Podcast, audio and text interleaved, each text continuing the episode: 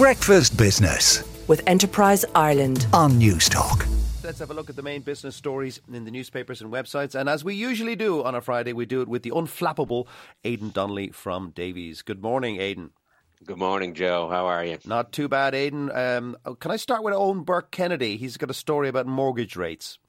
Yeah, this is basically numbers out to show that the inter- the average interest rate attached to new mortgage agreements in the Republic has, shot up about a, a, quarter of a percent in the last month, and and obviously this is going to be the start of this. We'll, we'll see it now for quite some over the next couple of months because of the significant increase in interest rates that we've seen from the ECB over the last year. So, the average uh, rate at the end of the at the end of January was 2.93. Now, what is interesting, but I suppose what is a precursor of what's to come is it shows that actually in, in, in, we are among, among the cheapest in Europe currently, with only France and Malta recording lower rates. But that's really because the banks in those other countries have been much more proactive about passing on the higher interest rates from the ECB to their to their mortgage customers.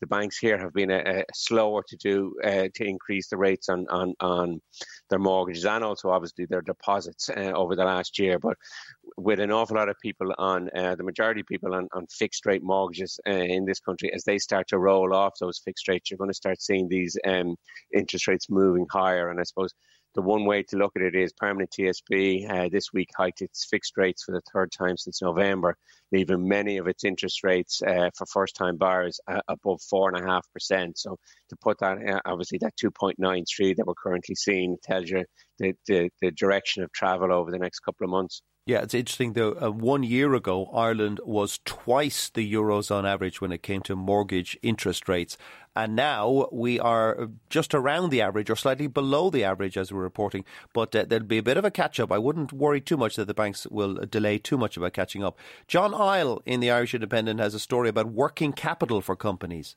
Yeah, it seems to be all about lending this morning, John, Joe, doesn't yeah, it? Yeah, it he's, he's, he's talking about uh, the fact that businesses have been loading up on short-term debt. Basically, as higher interest rates and the end of, of government supports are narrowing the options for, for accessing capital. So things like overdrafts, revolving loans, credit card debt have all ballooned by nearly 50% over the last year. And we really haven't seen these levels since kind of 2014 uh, when, when companies were still re- reducing unsustainable debt levels following the financial crisis. So there's currently uh, 6.7 billion euros outstanding in, in, in overdrafts at the end of January, and that's up from uh, up by 2.2 billion over the over the previous year. And look, I think again, it's it's it's the access to credit has been very very difficult. It takes more time, and as we've previously discussed, the the, the cost of that borrowing is going up quite a bit as well with with the change in interest rates. So it's a tough time, and I think co- companies are going back to the to, to the, the usual things of, of the overdraft and, and the credit card just in the short term, just to try to to work out where their long term debt needs are and, and, and ultimately how they're going to finance this. Yeah, and um, it's the very expensive way to, to borrow money. Also, we don't have the culture here, Aidan, of kind of venture capitalism like they have in the States.